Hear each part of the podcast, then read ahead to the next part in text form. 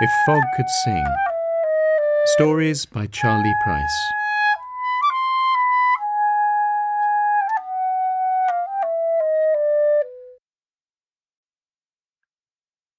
Sad Faced Anonymous by Charlie Price. Read by Robert Price. I have a sad face. My face has sadness within it. So I was very glad when I saw a meeting advertised. The advertisement was glued to a lamppost. I didn't know we had lampposts anymore, but there was no escaping the glare and height of this one. It beamed very beautifully, a beautiful orange from on high under the black night. And it was a helpful orange, too, because I was able to read the advertisement for the meeting in its light. If you have a sad face, that's good news. We have an anonymous meeting for the sad faced. Happy Boy Methodist Church, Nice Street, CUNT 69, every Thursday, midnight. Midnight seemed a little strange. But other than that, I felt pretty pleased about discovering the ad. I have a sad face. Is it necessary to shed light on what precisely that sad face betrays? What it portrays? Lots of people have sad faces. Thursday, midnight, I went to the pub first. I've been addicted to sadness since my teen years, but alcohol I can stand and chug and chew like tic tacs without developing one habit in the least unhealthy. There's nothing sad about alcohol. I look around pubs and I see chatter. Some of it loud, some of it soft. Some people alone looking a little wobbly, usually someone alone and opportunistic and irritating, and men for whom bar stools are a six hours sojourn. Nothing sad there. I felt warm and safe in the pub. There was no fire, but there was a fireplace a large black square invitation indoors. And there were panelled walls, and mahogany tables, and comfortable stools, and draught pouring knobs, and on the shelves behind, bottles, twenty percent, and vastly above. But I had to go to my meeting. I always return a pint glass to the bar before I leave. I returned it, and the barmaid said thank you. It was coming up to midnight. It takes a long while for midnight to come. I knew where the Methodist church was. It sat, hay bale coloured, on a desolate street, moonlight lit. I crossed the threshold, and an old woman at a desk, who was knitting, stopped me from going any further. Wait! She cried out in aged and exasperated tones, flinging a scarf sideways. I stopped and looked at her with my sad face. My God, you do have a sad face. And she held my left shoulder in her right hand and leaned in to speak to me, far, far too close. I could smell everything she was doused in. The perfumes visited upon her gums and armpits whelmed me like blowback. I was fixed against her lavender form. She did smell of lavender. I looked at her with sad panic. Evidently my eyes were infecting, and she continued, You can't go in there without a name tag. A name tag? I thought this was anonymous. I thought the meeting was anonymous. It won't be your real name. It will be your meeting name she crowed rather rambunctiously, and held up a sticker with the word sad written on it. Do I have to wear it? Of course you have to fucking wear it. And she slapped sad onto my tit. Do you wear a name tag? I asked. I don't need to, she replied. I think you should, I answered. Do you? Do you have a marker pen and blank sticker? I asked. Yes. Could you give me both? And she did. Construing my interest in her entire enterprise, I received them graciously and wrote old in marker pen on the blank sticker and slapped old on her sagging lavender left tit. Why don't you go to a meeting for the old faced? And I went into the church. Both doors diverged, revealing to me the bare chapel, a ring of chairs like a chain of hands, and them. Them was, within the candle coloured walls, a cast of grim characters who starred in the play of their own lives and who were very sad. There was unhappy and miserable and melancholic and depressed and glum. Dopey, sleepy, and grumpy evidently could not make this meeting of the sad faced. Nor were they welcome, I supposed. And I was sad, and we were all gathered here. They were all men, the people wearing these sad labels, and they were scattered about the chapel's solemn austerity. Some were stock still, and some ambled in repetitious and fevered circles, but all were in some way gripped by the adjective they wore. They all looked at me. All their heads were turned by my appearance, by my crossing of the threshold, made difficult by the lady who smelled of lavender, and whom I called old. Advancing, they were wrapped by something luminous and terrible. They bowed on bended knees.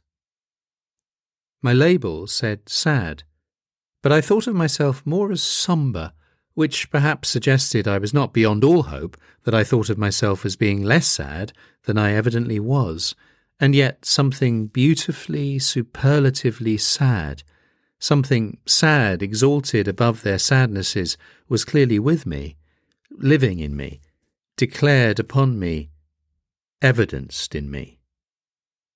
Their sad faces were white and pale with light. I'm sorry, I said.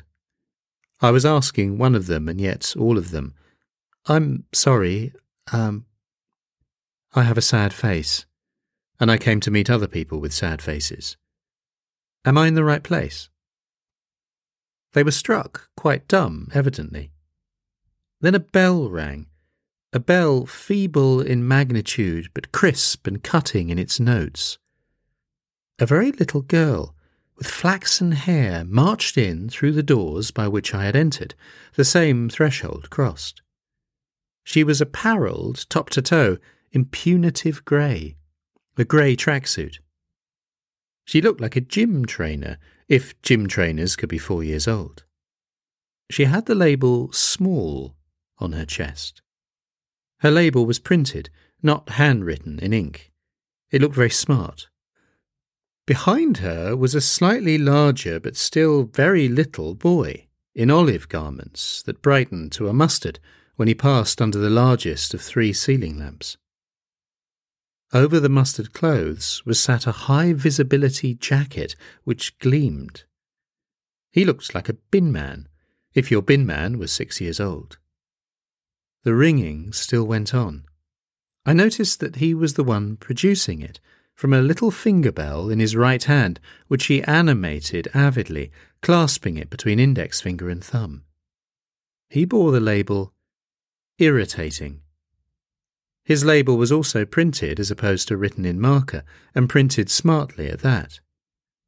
I assumed his adjective must be in connection with the incessant bell ringing, but that stopped when the little boy who looked like a bin man and the little girl who looked like a gym instructor both arrived at the ruling pair of seats, centrally set within the chair circle, and sat in them.